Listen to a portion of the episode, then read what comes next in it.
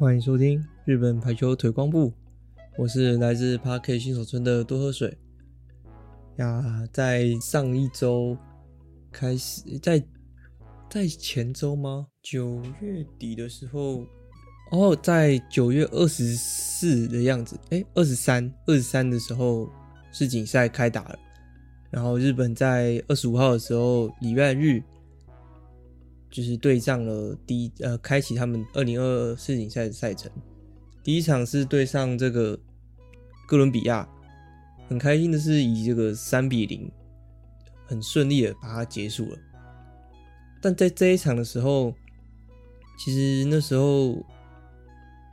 看起来都还是有一点大家都还是有点战战兢兢的，然后可能也有在适应场地的关系，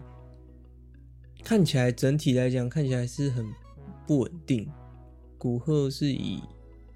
直被对方的拦网以2只去做盯防，看到就是选手的一些表现还是能感觉到他们很紧张，尤其是这个年轻的举球员 Seki 关，他在 BML 的时候也发生了这个发球踩线的这个失误，很明显的在这个失误之后把一些节奏让给对面，就是断了一些自己的节奏，然后经过一阵子调整，然后才又调整回日本队的节奏。在这一场比赛很明显，虽然才说到有发球踩线这种失误，但是这场比赛整体来讲发球的效果是非常的好的，因为是第一场，也是很久没有看到他们，就是很清楚看到他们整个的比赛，所以看到他第一球与顶上配这个后排攻击的时候，完全感受到这个速度上跟配合度的一些差距，整个就有点已经跟古贺的后排的速度是差不多的，然后也是很有威力的一些攻击，确切的得分。然后井上也是这场比赛最大的亮点，也是得分的主要来源。在古贺被2个拦网手盯防的状况下，稳定的发挥，应该说发挥的非常漂亮，有令人惊艳的这种感觉。在这一场比赛，3位他们积极的交换了一些就是救场发球员，以石川为代表，再来就是公布妹妹 Miyabe Ameze 跟这个佐藤沙多优信。但是在这个救场发球员的发挥上面，看起来是只有石川是有做出一点成果的，其他都还在第一场很明显就是大家都还没有进入一个状况。场上也就是最漂亮发挥，除了井上伊能威之外，再来就是林琴奈海亚西，他就是可以说是影子 MVP 吧，主要是整个稳定了场上的这种节奏。第一场因为我那时候看的时候我就觉得还是很不稳定，可能在适应场地，所以我也没有多想，能在第一站在这个大赛里面的开场第一赛的第一站能以3-0拿下，这就是够值得开心的了。再来对上这个捷克第2战的时候，也是以3-0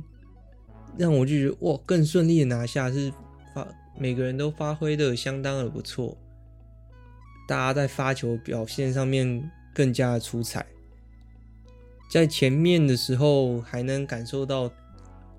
跟对面的一些拉扯，但是在后来的发球上面，像是古贺跟这个关 Seki 还有 Inoue 他们都分别在发球上面各拿了3分、3分还有2分，整个是完全没有给就捷克这个机会。所以我当时也就很开心看到了第三场对上中国站应该就是热身结束了啦，要准备进入就是主菜了，对上中国。在第一局的时候就能感觉到发球上面已经没办法做到，应该是说有发挥到效果，没有让对面一直以这个 A-pass 也就是接球完全到位，举球员不用动的这种接发球，发球上面有做到这种效果，没有让对手一直都是以 A-pass 去进行，所以对面的快攻其实非常的少，但是在拦网上面的处理的时机跟对面打的一些角度范围，虽然听了这些解说有说日本队其实有针对像是中国大炮李盈莹的左手的一些角度有特别做训练，但是在效果上面似乎是没有达到相应的效果，在防守李盈莹上面就已经做到苦战了。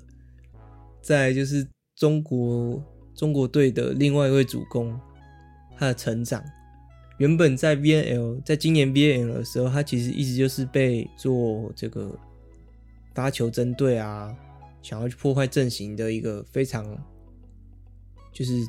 通常就是想到那时候的话就是直接发他就对了，可以直接大大降低中国队的攻击，但是而且那个大炮他其实在攻击上面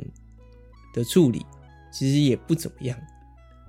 但是在这场比赛里面很明显看到中国队那个大炮不管是接发球还是攻击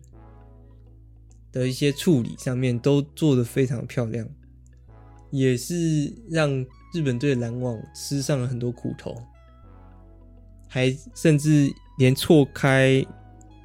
也学会了错开了这个拦网的这个时间点，然后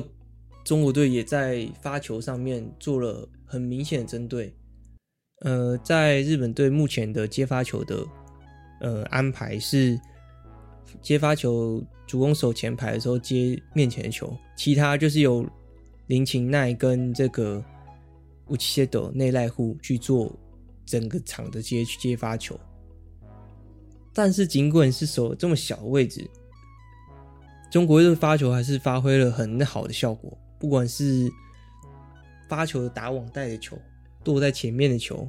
下坠的速度那些的，都也让古贺啊还是井上都其实都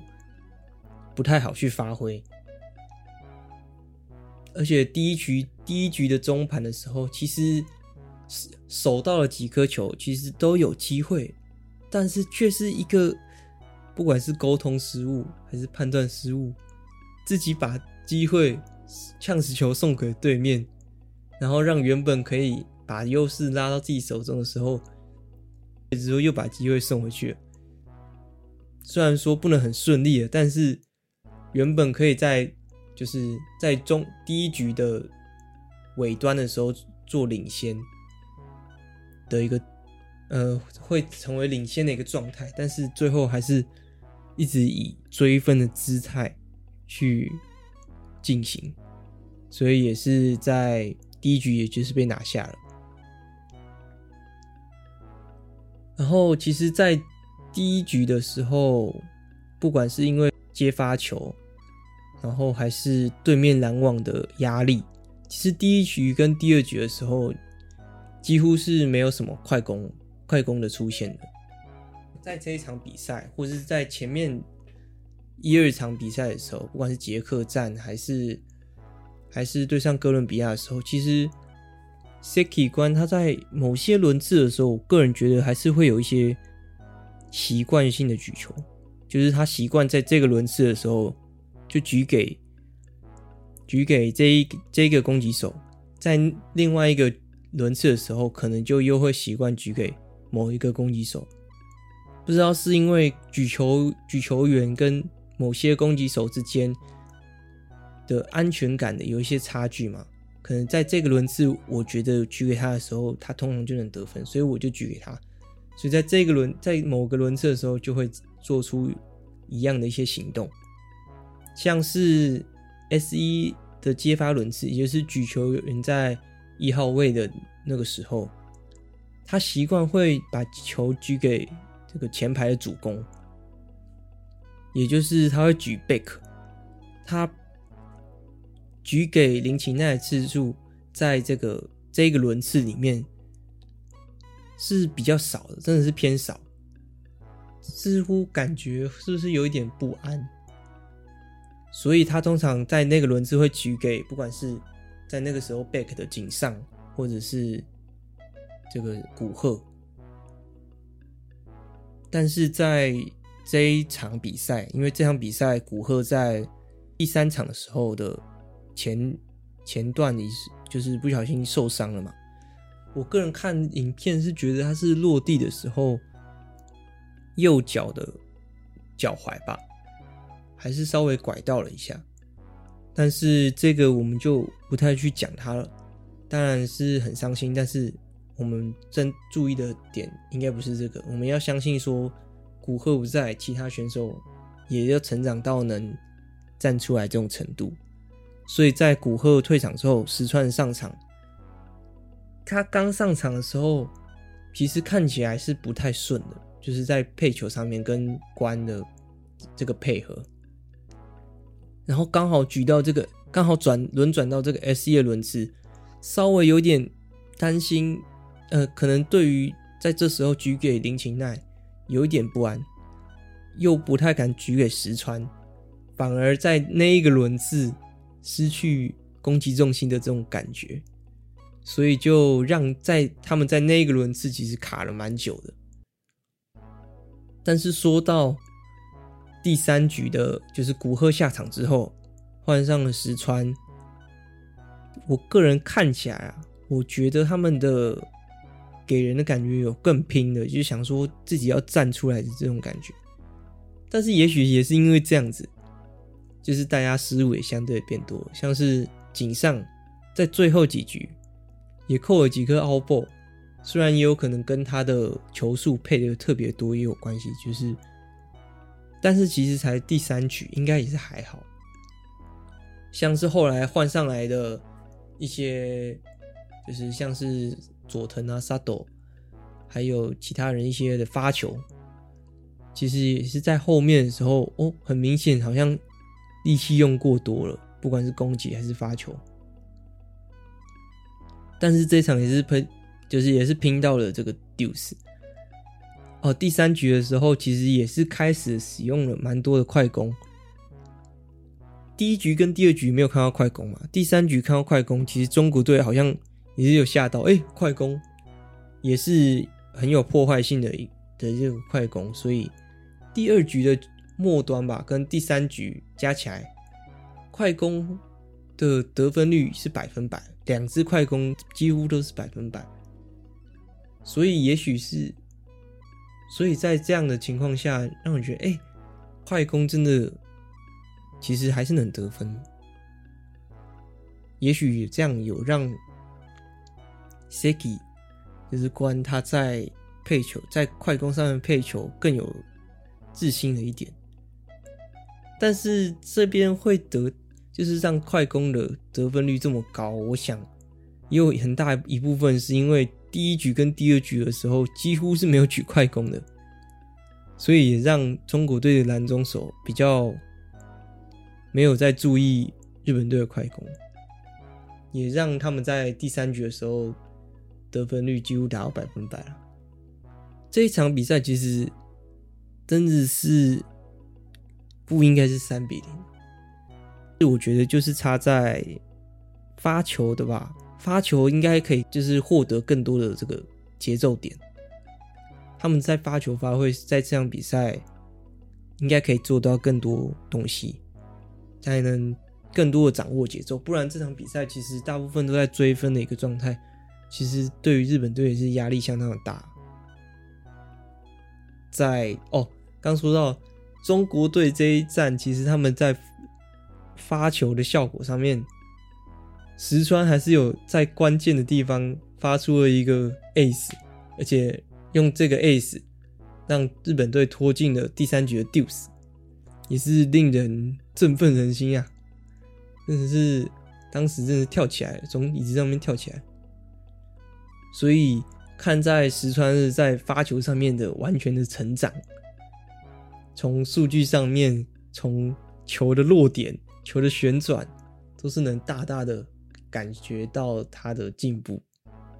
所以巴西站其实也是蛮期待的，没有比较没有已经没有那么担心的那种感觉，因为看到不管是林琴奈啊，他的稳定发挥，尽管是对上中国站的时候，还是发挥的很稳定，在接球跟一些跟他在打 back 的时候，其实都是发挥的非常好的。然后像是 Inoue 也在啊，井上他的就是后排的攻击得分率，他们防守后面的拼劲，像是那个福流其实也是在默默的接起了许多球，完全没有那种第一次进入国际赛的这种感觉。再来就是内濑户吧，其实虽然大家都很不管是网络啊还是哪些地方，就是看到评论是说其实内濑户好像让这个整个接得很不稳，但其实我个人觉得他接的其实我觉得接得很好，因为他的手背范围 可大的，然后又作为接发球的重心，就是觉得他其实没有接得很差啦。虽然大家都是这样子很严厉的去就是对待他的接发球啦。还有刚说到石川上场了嘛，他中国队上场的时候是以这个主攻手的位置，但也看到就是他在第一局在第一场的哥伦比亚还是在就是捷克站的时候，似乎都有以这个举队的位置去跟这个海亚西去做轮替，但是看到第三场他以主攻手上面上去的时候，就觉得他果然就是这个主攻手的命，他就是要站这个位置，这支位置就是他的。所以在巴西站这场，石川是以主攻手出场，然后又不管是林琴奈啊，还有 Inoue 啊，跟这个 Seki， 他的配球其实就是还有他的发球，其实都发挥的非常非常的出色，跟处理这些往上的球。几乎没有给对手机会，不管是很贴网的球的处理，或者是吊球，都是越来越好的一个状态。所以在中国站这场，他突然在第三局的时候，很多使用这些快攻跟后排攻击的一些配合，像是他是其实从第一场还是第二场的时候，就有跟 Koga 古贺去做一些后排 C 块的一种后排攻击换位，而且不只是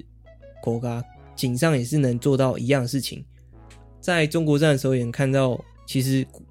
与石川的配合也是有去做这样的练习，也是配得到的。所以对于巴西站这场，虽然有点微担心，但是更多的期待，就是期待说在 VNL 之后，其实古贺有提到说他希望其实队伍不是尽管少了他，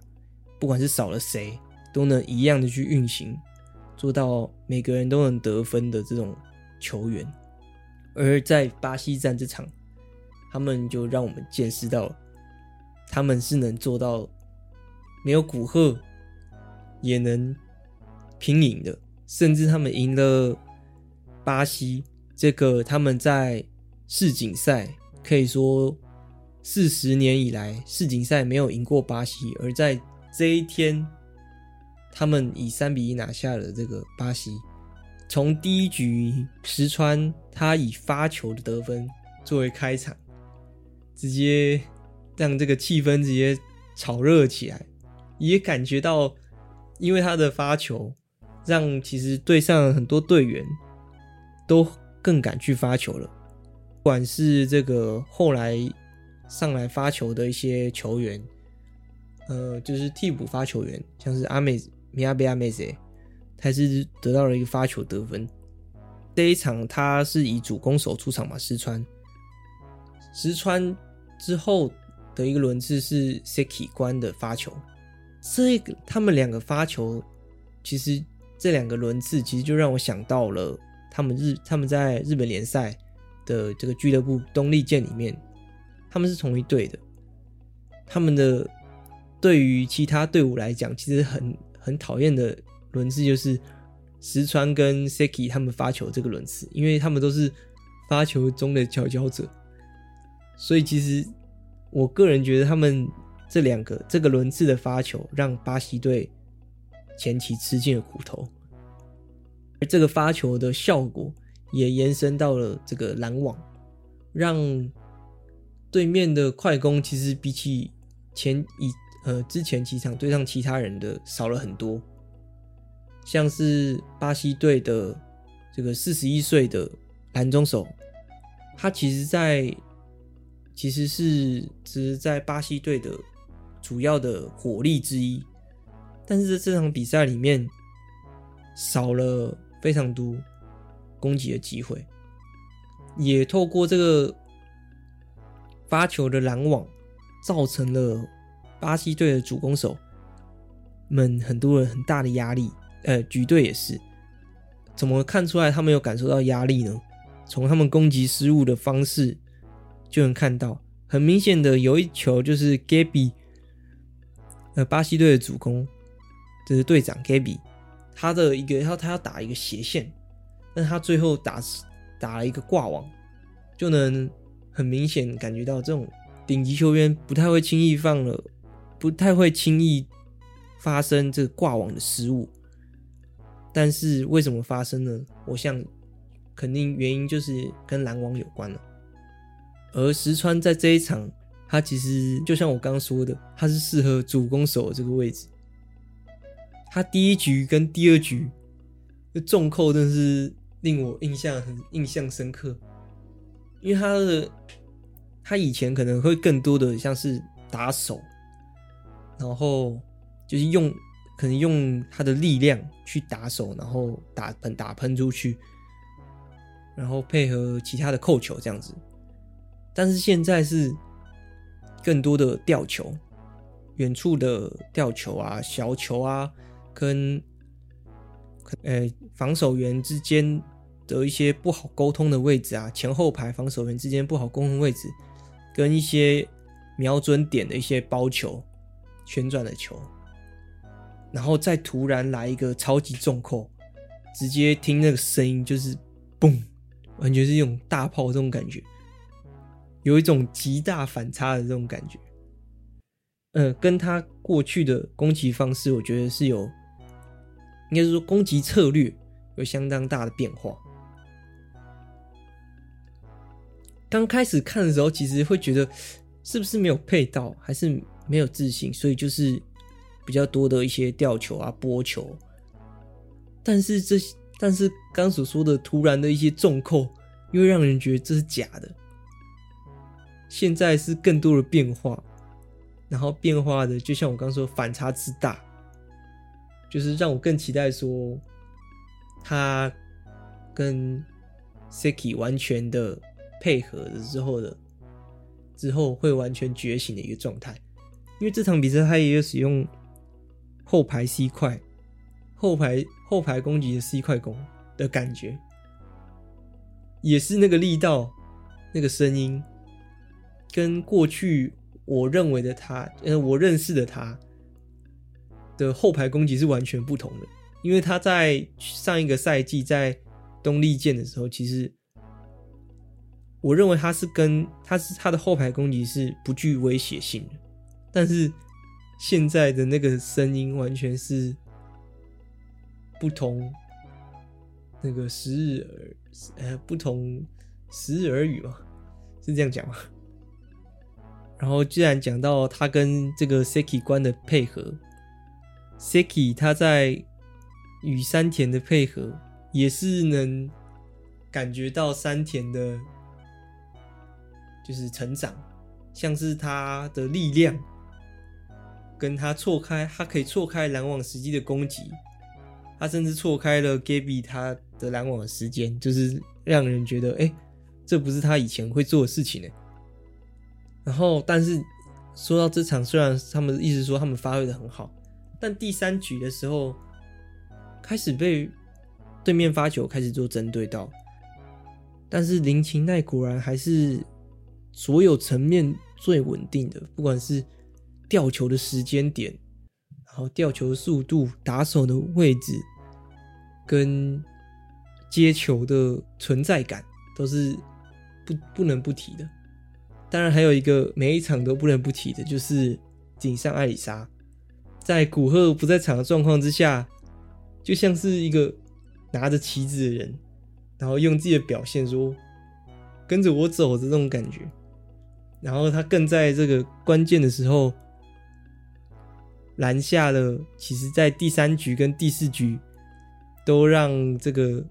日本队吃尽骨头的这个攻击手巴西的19号，他先是拦下了这个人，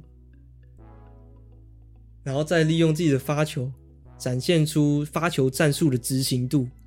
直接改变了这个比赛的流向。看那时候看到我都傻了，哇！先是拦下了这个人，然后再一球一球的针对，又守了很多颗球，让石川最后能打出这个 touch out， 让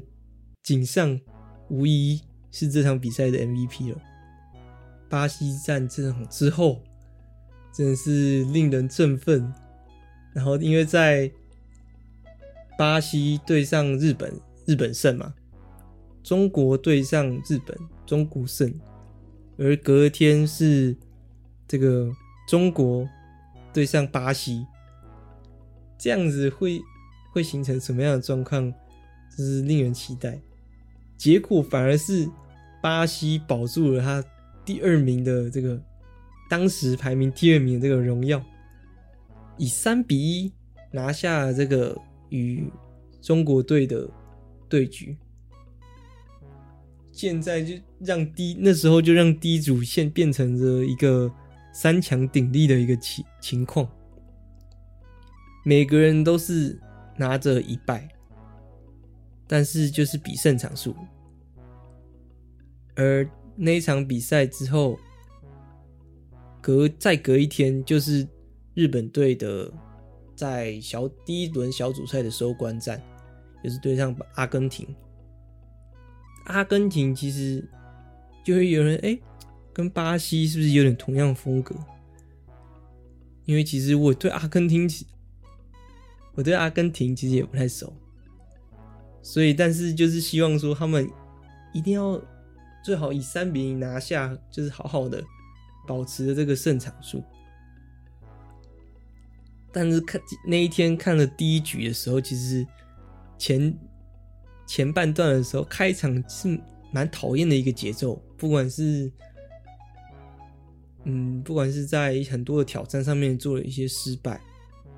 对面防守其实也相当的好，让我看的其实蛮惊讶的。哇，其实他们的防守相当不错，然后又在他们的副攻上面，也在他们的举队上面的攻击效果其实又蛮好的。这个第一局为什么说蛮讨厌的节奏，除了一些挑战上面发现了一些失败，阿根廷其实在第一局开始的时候就蛮注意日本队的中间的攻击，不管是后排攻击啊，还是 A 块啊 C 块 B 块，在拦网上面直接让阿根廷拦了几分，进入了这个阿根廷领先的一个节奏。但是我个人觉得关在注意到这个方面之后，他就在进入中盘之前开始调整他的配球的一些重心，逐渐就是转移到左侧，就是转给石川去进行前排的一些攻势。然后石川在这一场其实就是火爆一些攻击，一直攻击，就是非常能给出回应。石川就是这场表现里面就是发光，就感觉很像这场比赛一直都是举给他的那种感觉。可能就是因为这样的一直这样的一个配球，终于到了第三局开始，才更多的举给像是后排攻击的中间的一些攻势，就让我看到一个很舒服的后续的调整之后，就变成一个很舒服的一个配球的节奏。所以我觉得那个 Seki 做的真的是蛮好的，就是以石川去做核心去做组织。除了是因为他状况很好下面去做配球之外，如果真有考虑到更多的话，我觉得也有可能是因为就是石川是现在边攻手上面出场次数较少的，像是井上啊跟林琴奈其实都已经连续出战好几场，特别是井上他的球数应该是最多的，因为他目前得分也是日本队是最多的，所以减少这两个攻击手的负担，可能也是他们赛前就决定好的策略吧。只是顺势又搭配上了对面很针对中间上面的攻击，去做改变与左侧，所以可能在配球上面也有这方面的策略，我是这样想。石川这场比赛不得不提的肯定是他的发球吧，延续了很好的发球状态，除了在巴西站拿下了2颗还3颗的 Ace， 这场比赛也是拿下4球的发球得分。之前就是刚刚说的他的发球的旋转度之类的都提升很，除了旋转度提升很多之外，旋转度提升很多我怎么看就是以前他可能发球的时候就是会过了线一点 out ball 可能多1颗，但现在通常那种球都是硬耶，然后他可能也会侧旋的旋转度变化的也变多了很多，然后神音速度都感觉重量强了很多吧。虽然攻击上面就是发挥的还是相当的出色，像我前面所说到的一些很剧烈性的一些变化，跟这个攻击上面想法策略上的改变，但是还不得不提到他的一个短板，就是拦网吗？在这场比赛最后终于拦下了对面没办法一直对上没办法处理的举队的一个攻击，最后终于拦下来了。中间的时候其实很明显看得出来吧，对面其实一直针对他的拦网去做攻击，所以希望他第2轮的时候可以再注意他拦网这个部分，可能是跳的时机嘛，因为个人觉得从以前开始好像日本队跳的都太快了吗感觉啦，所以如果井上啊古贺啊还有石川去比较的话，我个人觉得就是他跟这2位攻击手相比起来可能差在拦网吧，我是想这样想的。而阿根廷这场比赛值得一提的就是还有第3局的换人，先是换上了本次大赛里面转蓝中的宫部姐姐宫部爱里，她的拦网的高度啊跟她攻击的高度力量突然一个提升，直接感觉是吓到了这个阿根廷队，直接逼快蹦，直接吓到，有一种震惊的那种感觉。在后续的一些拦网还有最后的发球接拦网得分赢下这场比赛是非常戏剧性的。而在这中间当然公布的妹妹 Miyabe Ameze 还有佐藤 Sado Yoshino 都有发球得分，所以这些成果希望他们能带的，这些成果让去走到这个更后面的赛程，然后有更多的自信。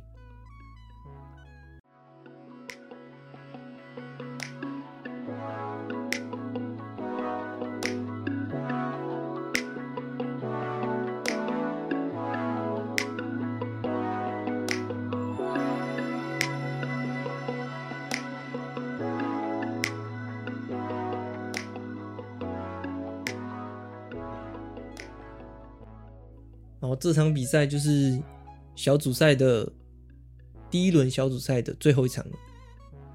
而在日本所在的第一组，与强豪的巴西、中国，还有一个第4名就是这个阿根廷，所以排名的话是中国、日本、巴西跟阿根廷。而他们带着现在这个胜场数，要进入了第二轮，与 A 组去进行碰头。而 A 组的4个队伍是意大利、比利时、荷兰，还有一个是哪里来着？还有一个好像是叫做